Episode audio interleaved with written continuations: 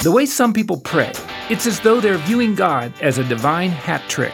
Grace based advice from Dr. Tim Kimmel on today's Family Matters Minute. God is not here for us, we're here for Him. He was first, and long after we're gone, He'll still be here. We didn't come up with God for our benefit, He created us for His glory. Everything within our culture tells us to insist on having our own way. On top of that, we're selfish by nature. We often think that God should be at our beck and call. Obviously, God loves to bless His children, but He's not our personal genie.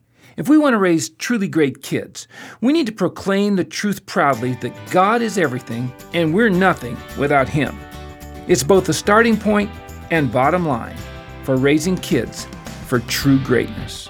Helpful resources for your family, including information about Tim Kimmel's book, Raising Kids for True Greatness, is available at FamilyMatters.net.